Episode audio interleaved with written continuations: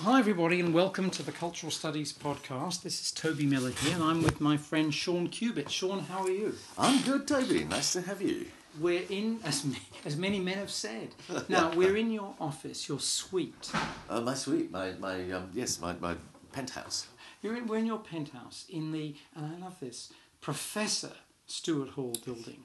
Everybody yeah. else is just Sean or Richard, yeah. his name, but he has to have Professor. Uh, for uh, those of a, a squeamish disposition or lacking knowledge of the real entrails of British popular culture in the nineteen seventies, there was another Stuart Hall who was a television presenter. And who is now a free man. And who is now a free man. They couldn't, yes, so... Um, Uh, oh, but, that's interesting. So the yeah, um, yeah. Uh, our communications people thought that since we were a media department and people might might, might think that we were going to call ourselves Silver Black or yeah. uh, something else, um, mostly not Jimmy Savile, but they, they did um, think for a moment that uh, Stuart Hall might be misinterpreted by our uh, potential oh, student body. I should say, and this is because I honestly didn't know this was the case, but as Sean rightly says, he, uh, the venerable scholar and activist and curator and all sorts of things, Stuart Hall, shared a name with this guy who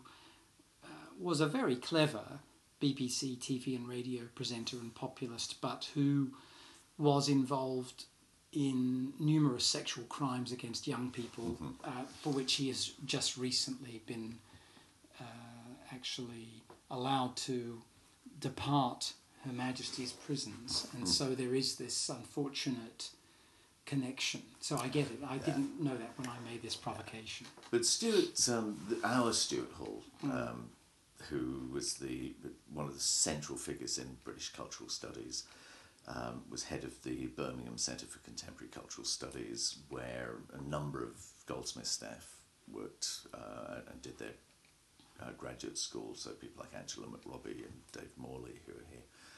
Um, and he also worked as an activist, as you said, and a number of our other staff, Julian Enriquez, my co-head, um, Sarah Ahmed, a number of others worked with Stuart and a number of fronts during um, the development of uh, anti-racist politics under uh, the G L C, the development of um, what became multiculturalism in the um, nineteen eighties. And then into post-colonial work and his work on neoliberalism in the mm. um, nineties and into the two thousands. And Stuart was a great friend to many of us, a mentor, guide, and um, mm. one of the most significant um, intellectuals in the U K in the last fifty years. So we, we owe him kind of a, a lot of affection on a personal level, but mm. also wanted mm. to recognise that he is probably Britain's leading um, post-colonial intellectual. Uh, yeah. So, yeah, it, it is something of an honour for us. His widow opened the building for us, and she also has uh, been a, a good friend to the, the department and and to many of us, uh, and is also a leading light in um, English literature, literary studies. So this is Catherine Hall. This is Catherine yeah. Hall. And I should say, for listeners in one country in particular, when you have a building named after you at a British university, it doesn't mean you left any money. Yes, uh, yeah, on the contrary in Stuart's case. But um, no, it, it, it's, um, it's really nice to be working here. Um, it gives us, I think, a sense that we're not only involved in an intellectual uh, adventure, but also in a, a political project mm. that mm. is integral to the kind of research and teaching that we want to undertake. And could you give a bit of context for listeners outside the U K in particular about Goldsmiths as a place mm. and about the media and communications department that you jointly run? Yeah, it's, I'm probably one of the worst people to ask because I've only been here for a, a short while, but um, the Goldsmiths is what in the States would be called a liberal arts college. Mm. So there uh, is... Uh, there are no faculties here as such, um, but we have uh, social sciences and humanities and a very highly regarded art school um, and some other kinds of uh, neighbouring departments or areas like design, education, psychology, mm. but there's mm. no engineering, no med school, no hard sciences, and that's very unusual in the U K context. In fact, I believe we're the only um, institution that would have that profile. Um, so that gives us a very unusual position. Mm. Goldsmiths mm. has a history which we encapsulate in a, a department slogan of critical, creative and radical. And it's pretty accurate. Um, we would debate any one of those terms. Um, as, as many of your listeners know, the word creative has been captured for all sorts of um, unusual purposes. The word critique has become no longer itself. unusual to say, actually. But yeah, critique. Sorry. And the word yeah. critique is, is yeah. open to critique, and um, and even the word radical is is contested by people who, in a broad sense, would be seen as uh, progressive, of the left, of mm. the mm. Um, feminist, queer. Um, No, radicals. Yeah. Um, so although the, the terminology is hotly contested, as, as is almost everything from the colour of the carpets to um, the, uh, your turn of phrase, in in the Goldsmiths vein, it is a, a incredibly intellectual hothouse environment, mm. and it mm. is characteristically one where um, the politics is centrally about um, building alternatives and mm. understanding the the nature, not only understanding but combating the nature of uh, whatever it is any individual wants to combat. But it's, you know, capitalism, patriarchy, racism, imperialism. Uh, I was having a conversation yesterday with uh, Golan Kirbani, one of our mm. colleagues, who's um, a specialist in Middle Eastern studies, about the loss of the term imperial and imperialism in the era in which globalization became a key mm-hmm. phrase in mm-hmm. the, um, I guess, later eighties and through the nineties. And it's a really intriguing shift of vocabularies, but that kind of conversation is not at all untypical of the, of the institution, mm-hmm. that we're trying to battle through not only what the new is, but also what we have occasionally abandoned in the recent past, or not so recent, um, believing that feminism was already over and the women had won, um, which of course is far from the case. So um, term a term like post-feminist would be uh, radically unpicked and unpacked mm. in the common discourses, the corridor discourse, as well as the classroom and lecture hall. And in terms of this word you use, combating, Sean, mm. what are you combating at the moment? Or alternatively, what are you forwarding, or both? Good question. I spent, uh, I was thinking about this because I've got a prospect in uh, a couple of years of getting some sabbatical time to start a new project, and I'm just wrapping up um, Uh, one that has occupied me for a number of years. So in two thousand four I published a book called The Cinema Effect, the first line of which asks what, uh, what cinema does.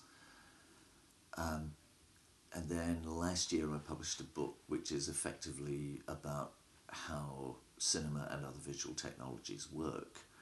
And the one that has just gone off to press, called Finite Media, is about um, what things are made of. Mm.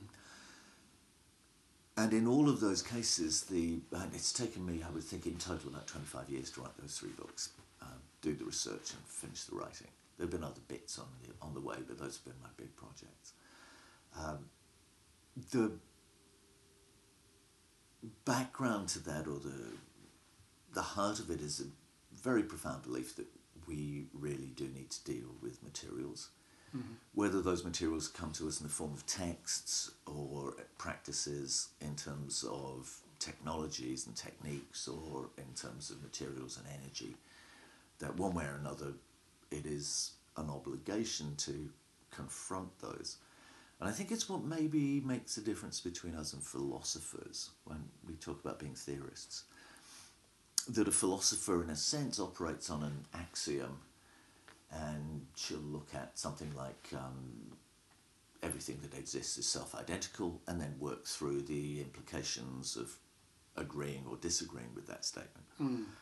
What we do, however, is look at, um, equipped with as much philosophy as we can cram into our heads, we actually look at bits of furniture, texts, practices, people, actions, situations, and those determine what we can think, because we're trying to think from the encounter with um, actually existing and mutating things in front of us. So I rather think the theory is, is constrained but also enabled by that confrontation. That, um, so whether, as to what it's a combat about, as a, uh, it's, it, I, I'm not sure that th there's a singular answer, although I think I could probably put it into a short phrase. Um, one of the great intellectual trends of the twentieth century has been associated with the name of Foucault and the idea that politics is at the heart. If we talk about power, we're talking about politics. And on the other hand, um, from earlier in the century, and obviously originating in the previous century, is the Marxist tradition, in which the economic, and perhaps at its heart, the commodity, is the, the central intellectual and practical object around which the discourse revolves. So between power and commodity, uh, and between the periodizations that go with those, mm. working in a fairly large sense of the word, or generous sense of the word, working historically on those in, in my last three big, well, those three interrelated projects, um, it's also been about periodization and about the emergence of the contemporary, mm-hmm.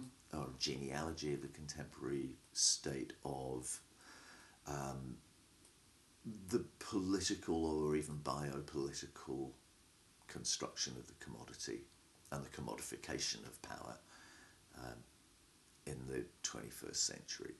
So this is a simultaneous orgasm of Carl and Michelle. It is indeed. Yes, yes, yes. I mean, I, I say it trivially, but I mean yeah. it too. Yeah. It's trying to see to what extent they can be brought together. Mm. But presumably what you're combating is an idealist notion. It is, in a very direct sense. Um, the It's now almost a, a, a straw man because it's, mm. it's so commonly spoken, but the enemy would be neoliberalism.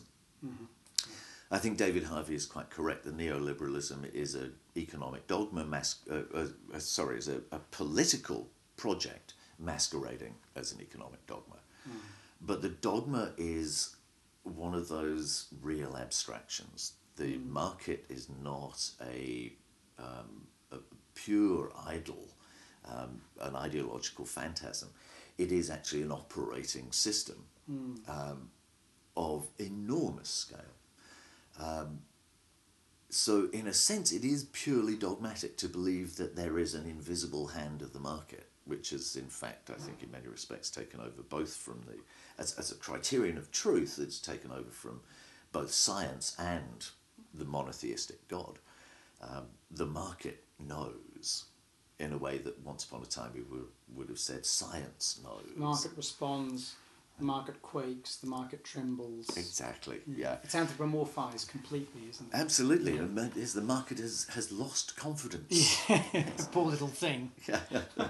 A frightening, frightening business. So it, it's, a, it's a very... On the one hand, it is a, a caricature of an intellectual project. Mm. At the same time, it is a highly successful political project. Uh, And it is one that, in especially in The Practice of Light, the book about visual technologies, I've tried to argue it is actually operating at an extraordinary fine grain inside, for example, digital technologies, mm-hmm. where the both a commodification uh, occurs and a kind of a particular mode of biopolitical power obtained in the design of camera chips, mm-hmm. computer screens, the ubiquitous capture and display technologies that in many respects govern contemporary perception.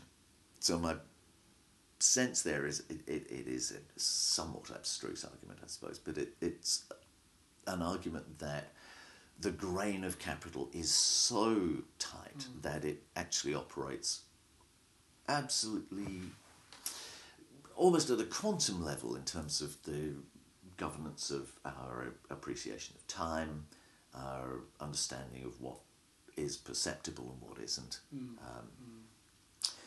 as well as operating on larger scales such as the um, uh, the peculiar belief that we have that networks are good, for example. So it, it's, but uh, my interest really was in that um, gradual process over several hundred years of controlling and um, commodifying the processing of light and visual mm. culture to a point where um, today um, any colour can be exchanged for any other colour.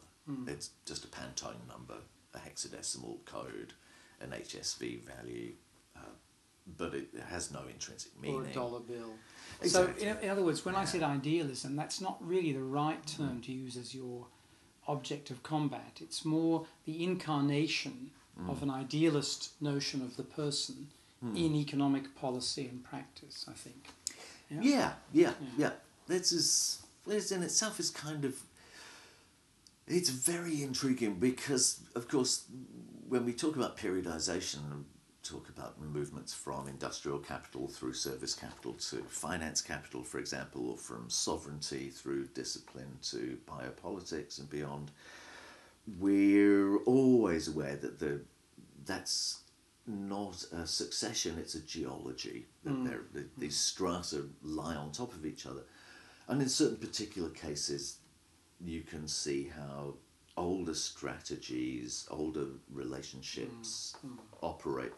So, for a, and a really obvious one, or one that is just concerning me today as it happens, mm-hmm. is um, that email is quite interestingly treated legally as interpersonal communication. Mm-hmm. It's treated by analogy with the postal service that preceded it. So that the communication between individual persons is treated within a disciplinary framework in which we are expected to respect the privacy of the message. Mm-hmm. Uh, by not opening the envelope. And most of the legal structures around SPAN, the governance structures, et cetera, of, of governing email, tend to respect the notion of a person. But if you look at cookie technology, then cookies are actually mm. governed on the basis that this is computer-to-computer communication. And as uh, my friend David Sermon just said this uh, to me this afternoon, um, if we understand that browsers are actually sensors, then we're beginning to understand what's going on. Mm. Um, the tracking of um, mouse movements, obviously clicks and so forth, is a computer behavior. And at that juncture, the user, which is the term tending to be used by most of the um, legal discourses at this stage rather than a person, the user is actually treated as a component of the computer. Mm. Mm-hmm. It's a really interesting yeah. change. So on the one hand, there's a there's mm. we've got a disciplinary person. On the other, we've got a biopolitical uh, component in a system. Uh, at the same time, um, we've also, if that's the case, we could drive it through. I'm I'm not a great fan of Bruno Latour, but it that there, it's a nice touchstone or way of explaining that. If the person ceases to be um, a person in terms of citizenship and so forth and, and becomes uh, a, a data stream of behaviours, then what distinguishes it from other non-human actors? Mm. Mm. And that is where I've been working with the, uh, coming out of the practice of light and moving into the finite media book about environmental issues. Does ask us some very fundamental questions about the, the a politics that is based exclusively on human beings, if it is the case that human beings are not actually persons in quite the way that they have been under previous political and, and for that matter, economic regimes. So that raises, I think, some genuine questions. That's why I wanted to get into the materiality um, actually very much inspired by your work with Richard Maxwell. So w when you mention the environment, uh, I think about the fact that you're one of the founders, if not the founder, of EcoMedia or EcoMedia Studies. Uh, I'm a, an, a gratis subscriber. Anyone can subscribe for free, and I learn a lot from the things you guys send along to us. But could you tell us a little bit about what that is? Yeah, that's a EcoMedia's, uh, what do we call it now, eco media studies dot org, um, is, um, it's a web-based community um, founded, but really founded by graduate students um, and recent graduates from uh, grad schools, in mainly in the States and Canada, but a lot of people dotted around the world, um, a number around uh, Pat Brereton at um, uh, Dublin City University, Pat Ingram at Middlesex, um, numbers of others now um, uh, internationally. And it began in part, as these things do, with uh, a movement within um, uh, literary studies um, and a degree in film studies of people looking at four texts about um, ecological and environmental issues, and developing a, a school of criticism about them. So people like uh, Lawrence Buell uh, pioneered this in literature. But a lot of people then begin to think, well, where can we move outwards? We want to look at comic books, we want to look at Swamp Thing, we want to look at... Um, you know, I'm quite right too. Exactly. We'll look back at art history. And at a certain point, it's, fa it's a very short step from that to start mm. asking questions about um, what are things made of? So we wanted to both, to, well, there are two stages to this, I suppose. One was that there there is a kind of genre study where you can say this is an environmental film. So you can look at something like Herzog's Grizzly Man mm. and say, yep, that is a film about an ecological theme. Let's write essays about that, and we'll call that in eco-film studies or eco-media studies. But then you begin, it's...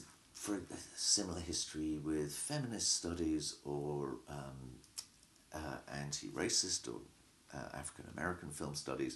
You don't just want to look at films which are explicitly mm. feminist mm. or explicitly uh, sexist or racist. What you want to do is be able to say feminism, African-American film studies and other areas are able to contribute to the understanding of anything you put in front of them. Mm-hmm.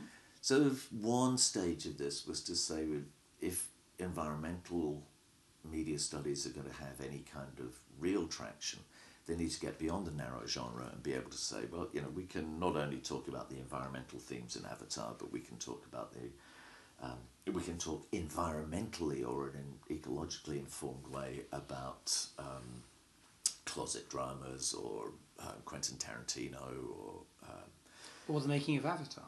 Yeah, exactly, yeah. Yeah, yeah. And then the next stage was obviously to look at the materials of which these things are, are mm-hmm. made. I think in my case, one of the first triggers was um, doing a small consultancy for a magazine in Australia called Artlink, who were talking about moving to online only and wondered about what the relative footprint of paper and um, digital was going to be. And the, this is particularly important in Australia because there's a huge politics about the paper industry and its uh, devastation of old growth forests, especially in Tasmania. But we pretty much worked out, it was even Stephen, mm-hmm. that one way or another, you know, the paper industry, which is ecologically pretty dirty, um, actually is not that much worse Um, than the hydro industries and um, the ma other materials that are involved in disseminating electronic copy. Mm. So it, that really opened my eyes, I guess, doing that little first bit of research. Mm. Um, so I've been working on the textual side for quite a few years at that point, but I'm not really engaged with this. And as I did, the more The more I got involved, the more depressed I became. All the things you thought you knew, you discovered you weren't supposed to think anymore. Yeah, they are. Yeah. It, it is just so horrible. So, you know, yeah. It starts with um, little tales that you sort of know that, you know, white lead paint is, is poisonous, and that all those years you spent as a child chewing the um, window frames are probably going to come back and uh, ruin all chances you ever get in that Nobel Peace Prize. Um, and uh, and then it, it just goes on. Every time you look at some aspect of the um, the composition of, of machines, you look at something quite uh, banal, like um, how much fibre optic is laid in every year. It's, it's um, I think this year it's expected to be something like two hundred seventy million kilometres of fibre. And now that's sounds okay, because what you're dealing with basically is sand, and the world's got a fairly large supply of sand. It's not a big issue, and that's what you fire up to make glass. But of course, optic glass is going to have to be very, very purified. So one of the questions is, how do you do that? Which is by extreme heat, which means energy. And the other question is, what happens to all the other stuff that is no longer in the glass because it was impurities? And of course the answer is it, it becomes chemical sludge, and it has to be put somewhere. And it far has away to, from us. Far away from us, usually, uh, uh, although there are some hugely entertaining stories about, um, uh, for example, in California law, um, they're, they're very, very strict on um, landfill. You can't just dump toxic waste. They're very strict on it. So everything is shipped out of state to be processed, and it goes to big plants in places like Kentucky. Uh, it's then burnt or filtered or chemically processed, and of course what happens is you produce more and more intense waste out of this. Some is clean enough to be buried, and the rest is even more toxic, and then it's carried somewhere else. And one particular research project demonstrated that um, not only did they make more waste in total in the cycle of taking this round cleansing plants, but the worst of it was then taken back to California as landfill. So it's a yeah. There are all sorts of um, bitterly ironic and funny tales. Um, uh, the uh, pollution of surf beaches in San Diego from the maquiladoras in um, northern Mexico, for example. Mm-hmm. um, you pay less for your T V set, but you pay for it environmentally. Yeah. Um, now, we're obviously talking about, in part, about issues of production and productivism, mm-hmm. both in terms of the impact of production on the environment, but also the impact of production on uh, the world as a notion of productivism and the requirement to participate in this. Now, you are a remarkably productive writer. You've written an astonishing amount. And too much. What interests me, though, is that you've suddenly had this extraordinary moment of, while publishing lots of other things all along the while, a quarter of a century producing these three books in a rush. Hmm. What was that like? Was that an accident in some way? And did you feel at the end of it, my God, this is postpartum and I, I give up on everything? No, I think, well, two thousand four was the cinema book, Cinema Effect. Mm. Um, and I'd been working, teaching film for uh, fourteen years old at that stage. Mm. So in a sense it was the kind of product of that, and um, the actual writing took much less time. Mm-hmm. Um, the practice of light took me ages. That was eight years of real writing. Um, bits of it would come out as articles, talks, lectures, seminar series, um, mm-hmm. get reworked and reworked. It went through three really significantly big different drafts. Uh, at one point it was a quarter of a million words, and it was just absurd, so lots of it got thrown away. And a, a big chunk of what got thrown away was what grew into finite media. Mm-hmm. So the, all the material stuff. Uh-huh. So about thirty or forty thousand words. None dare call it recycling. Exactly, yes. You found, it, you found you had a toxic dump. I did. And you called it California. Wonderful. Absolutely. So yeah, it's the um, but there are two.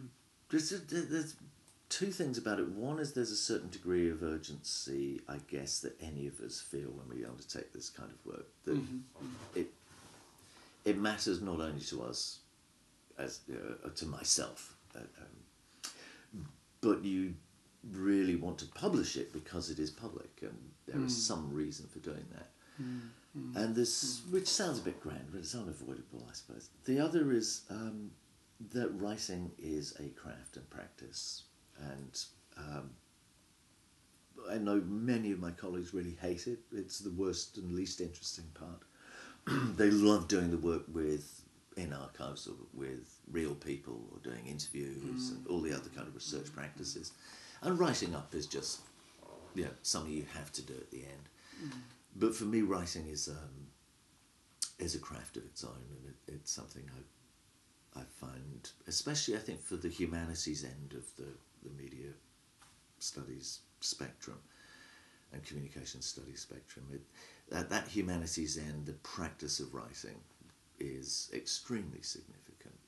And some of our greatest figures, um, Lévi-Strauss, um, Roland Barthes, John Berger, Walter Benjamin, are phenomenal prose stylists. Mm. And so amongst my uh, colleagues here, Sarah Ahmed is, is one of the great prose stylists of the twenty-first century. It's an absolute joy to read, as well as being an intellectual of the most incredibly powerful and challenging kind. And Stuart Hall as well, is at, at, um, outside of some of his technical writings, incredibly lyrical mover of ideas, and convinces, I think, many of us that the, the, the practice of language is not, as, as Barthes once said, fascist. Um, mm. That language may, in a certain sense, speak us, but we do speak it. Mm. And in that contest, we actually have the possibility for a, a genuine, socially structured and informed, but nonetheless creative practice, mm. Mm-hmm. which I think is, yeah, it, it, we should never give up. We shouldn't let the bad guys have the English language. And that animates and drives you in part. And it does. Yeah. That's a that's a wonderful statement, a lovely way of, of putting it. Another question I had uh, was something that, again, you mentioned en passant, or some would say in passing. Namely, you mentioned Australia, and mm. you have a profile, not just here in Britain, but in many parts of the world. And my sense is... They'll never prove anything. Right, exactly. Not the other Stuart Hall profile. But that you have a reach, but also an interest, that takes mm. you beyond whatever your current circumstances mm. may be. Mm. And I wondered if you could talk a little bit about that and some of the challenges and the nice things that come mm. Mm. with that attempt at cosmopolitanism, or that experience yeah, yeah. of cosmopolitanism. I was, uh, my parents were Irish, um, and I was born in the U K.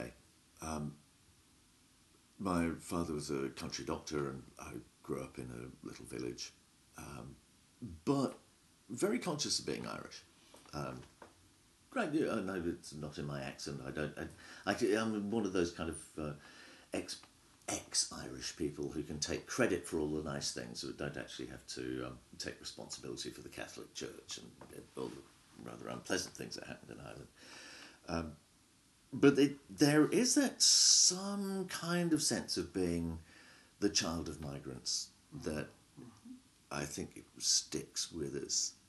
Um, so I did, um, I had a fairly ordinary kind of upbringing, and uh, I went to live in Montreal to, and went to grad school there. Um, it's more or less in that order. I wanted to go and live in Montreal, and, and the only way I could do it was, was go to grad school. Uh, and this is a time I arrived in Montreal the year that René Lévesque won the uh, elections, the first time that the Parti Québécois or, or any French-speaking government had, had run the province. And a, a time of real utopianism. It was a mm. really exciting moment. Um, came back to the U K in nineteen eighty, and eighty-one was the year of the urban uprisings. Um, and I was in Dalston, Brixton, um, later on in other parts of London and the country, um, during the, these huge urban uprisings, which in many respects I think shaped my political um, experience in much the way that nineteen sixty-eight shaped a previous generation.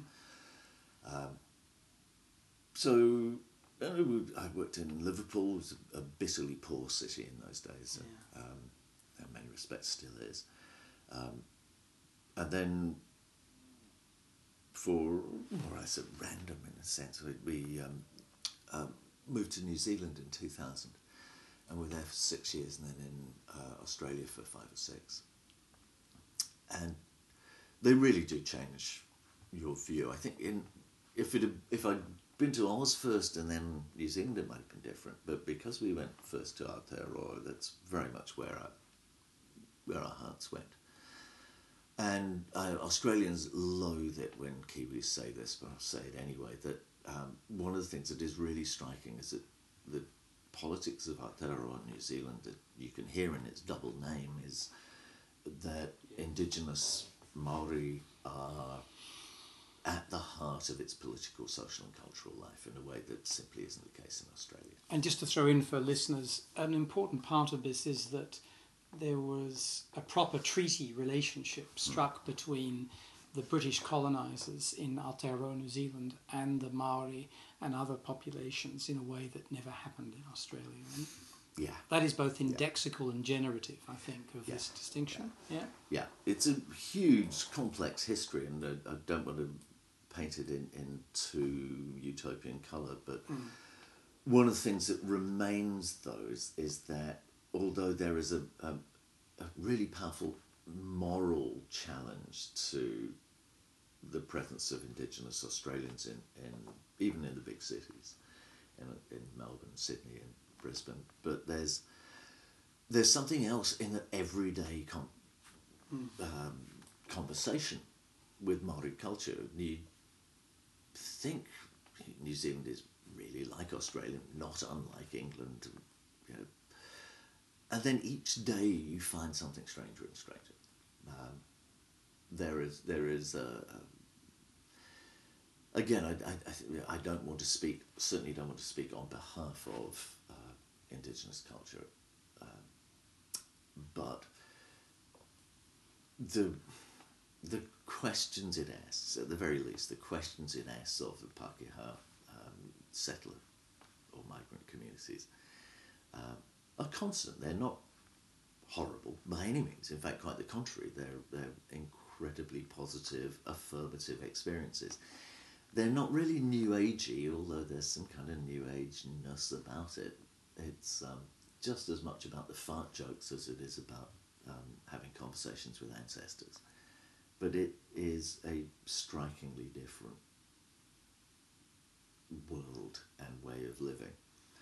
And again, I don't want to be utopian about this. It's, um, there is plenty of controversy, plenty of um, uh, political issues, um, around uh, indigenous whaling, for example, all sorts of things.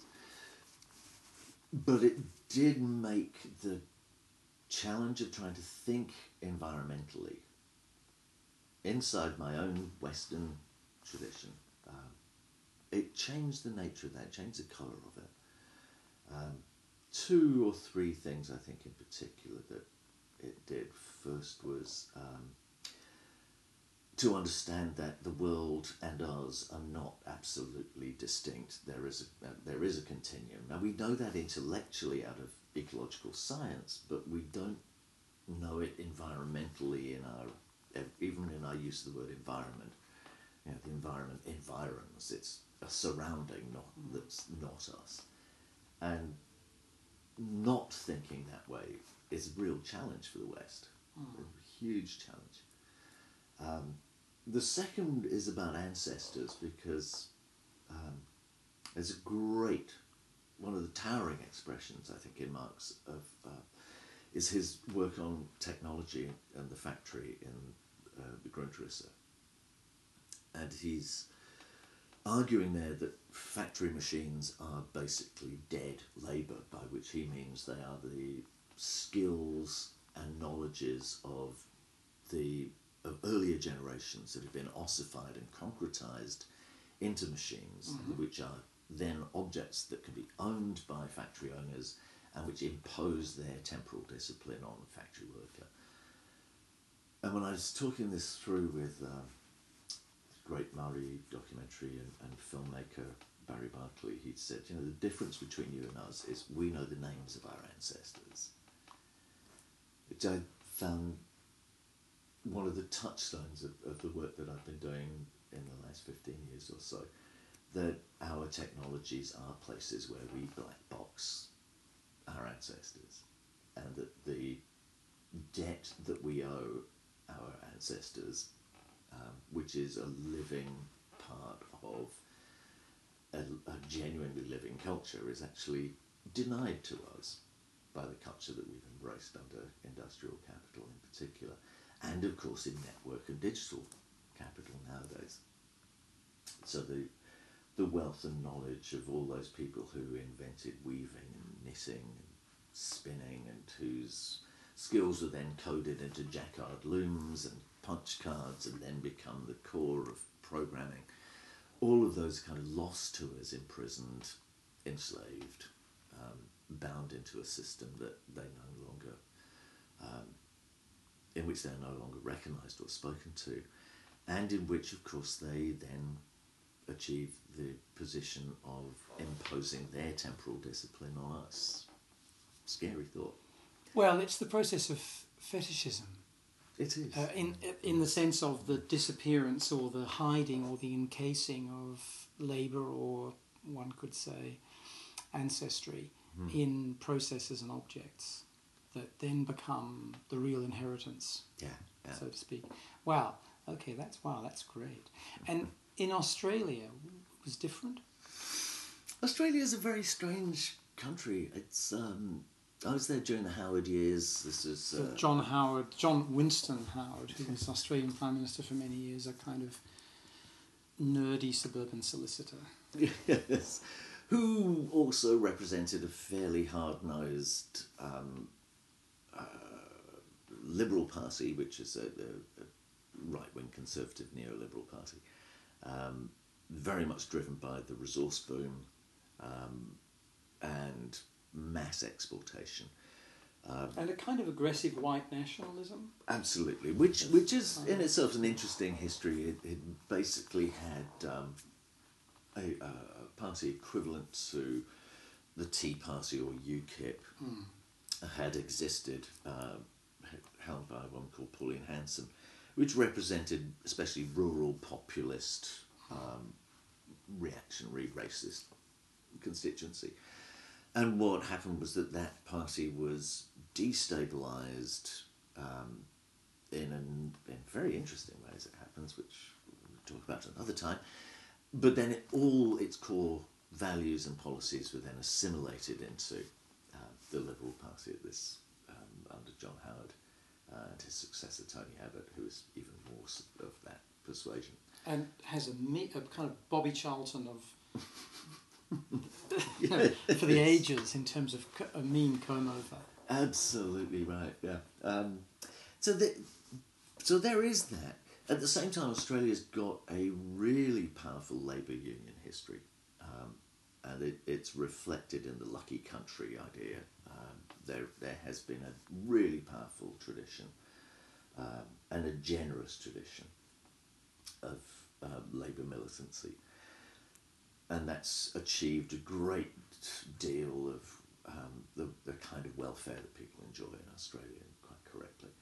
Um, but it is also odd in the sense that because there is a, a very bullying machismo about um, both government and management in Australia, there's a counter, rather Stalinist kind of bureaucracy that characterises aspects of trades unionism there, and the a politics that is fundamentally based on these two models. Um, it's very explicit in Oz. It doesn't mean that it doesn't exist elsewhere. I, uh, mm. it's a, it's, I think it was John Pilger who originated the term socialism for the rich and uh, conservatism for the poor, capitalism for the poor. Um, In our public services in the U K, we also have a Stalinist regime of regulation over the national health and education and so forth, and um, a, a massive welfare state for the rich. So it's you know, it, it's just more explicit in Australia. Mm-hmm, mm-hmm. Everything's more explicit. So your inner Leon found himself leaping out of the ice pick-driven grave. Absolutely, absolutely. It's and a wonderful place to live. Great colleagues, incredible um, flowering of intellectual adventure from. I think I was situated around the magazine Art and Text, which came out of Sydney in the eighties. And then New York, I guess. And then so. in New York as yeah, well. Yeah. Um, but around that, there were a, mm. a group of extraordinary intellectuals, mm. um, Megan Morris amongst them, who would be mm. one of the one of many, really. Uh, mm. uh, but they, so that Australia was not only a kind of bright, shiny place on the on the map, but actually had a really distinct intellectual presence, mm. which it maintains still. Uh, the, the tradition of public intellectuals is something that's truly enviable, I think. So when it comes back to being here in mm-hmm. England or Britain, you've got on the one hand, apart from your intellectual political commitments, which mm. obviously are imbricated with this other stuff, the quasi-outsider perspective as being the child of migrants, and it's worth pointing out to people that Ireland is one of the original colonies and victims of English imperialism in a truly brutal and xenophobic and racist way that still obtains today in terms of everyday discourse about Irish people. Uh, and by going to these two wealthy and regionally powerful and significant white settler colonies, Uh, you've also learnt another outsider perspective from indigenous cultures there, but also something that I guess gives you a different optic, hello sir, on Britain, because mm. it's so influential on daily life in those places. Yeah, yeah. Is that fair to say? It's true, it's true. I think the there was a certain point when um, I have a tendency to think in, in threes, and I It's a Trinitarian it influence. It is. It's a Catholic upbringing. the, um, so I, I had a little kind of mental map of indigenous settler and migrant as mm. core constituents of of um, the uh, the nation state, and coming back to the U K, of course, that actually operates rather differently because indigeneity or the parallel claims to indigeneity operate very, very differently. They're so UNESCO constantly trying to say that these English goat herds are not indigenous people. Right? yeah, yeah, yeah. So, and there's no equivalent to the mm. settler in the settler colonies mm. of you know, North America or uh, the Latifundias or um, Australia, New Zealand. There, there is no equivalent to the terra nullius, to the eradication of uh, indigenous peoples in, in some of those territories at least, um, the seizure of lands and goods um, and seizure of intellectual property as well. And there's not, so that's rather different. And of course, Europe is a very intriguing place anyway, because here the question of the nation state was really put up for debate and political change around the Maastricht Treaty, which is one of the founding documents of the European Union. Because all the countries, member states, signed away chunks of sovereignty mm. to their collective. And that's now a rearguard action being fought in a number of countries, including the U K, to regain sovereignty and to close back down on the model of the Uh, the nation-state that held back to um, the late seventeenth century and the Westphalian Treaty. So the now the huge question, in the way that indigeneity raises the fundamental question about the inclusiveness or otherwise of the nation-state in the settler colonies, in the U K and especially, but also in Europe more generally, it is the question of the migrant. That if the migrant has to be governed but has no place in government, uh, if we have to warehouse somehow this unwanted mass of humanity, but we do not wish to allow them in any sense a stake in citizenship, then we've got a, the real crisis, I think, mm. on top of any kind of economic and cultural ones. The real crisis is about what it is that we consider to be the nature and notion of a state. The reason for this is, I, I think it, it, it, we should all care, certainly in Europe, and for that matter in Australia, which has its own interesting migrant crisis. Um, but it is also a question about the conduct of politics. If, on the one hand, Indigenous and migrant peoples pose a real question about the conduct of politics as the administration of public life, what then about those other non-human agencies that we also exclude, in particular environmental agencies? And at this point, I think, yeah, I always, you, you always find yourself envisaging inviting the Pacific Ocean to come and address the U N, giving votes to trees, and it, it's it clearly not that. But then the principle is likewise, as with the freeing of slaves or the granting of suffrage to women, uh, or as Angela Davis argues would be the case with giving franchise to prisoners in the States. Um, the polity changes if you change who is in it and who who is who defines it by their exclusion. So if we define our polity by the exclusion of the environment and say, no, we are stewards of the environment, we govern it, it has no part in its own government, then we're making a very distinct statement about what we believe to be the correct employment of politics, which is to administer, control, and preserve the integrity of a particular state of affairs, and not to put anything at risk, and certainly not to extend the franchise. The peculiarity is that we have just done so over the last fifty odd years.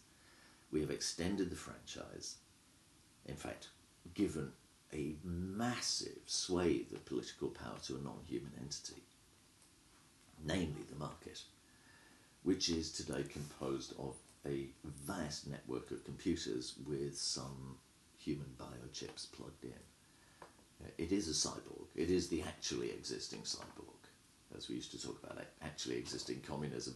The actually existing cyborg doesn't look like Arnold Schwarzenegger in Terminator. It looks like NASDAQ. It is a massive network of algo trading, uh, computer controlled trade, and it has enormous political and obviously economic power. So the precedent is there for opening up the polity to a non-human entity. And in some respects, the, the political project of these last three books has be, been not only to say we're all going to hell in a handbasket, which is unfortunately the, you know, the way almost all environmental analysis ends up, but to say that there is a way out. And the way out is actually to be as radical as the neoliberals have been in giving to this cyborg market enormous political power. Our task is to create the conditions under which migrants, Indigenous peoples, and environments have a stake, an equal stake in the recreation of politics. And only under those conditions can politics be what it was supposed to be from Aristotle onwards, which is basically the pursuit of the good life for all, not just some. Well, Sean Cubitt, thank you very much. That is a fantastic tour de force, tour d'horizon, and in fact of many horizons. Uh, tour de France. Yeah, and I hope you'll... Welcome to the peloton. Come back into the pod and talk about future projects in the future. That was really great. That's very kind, Toby. Thanks for inviting me along.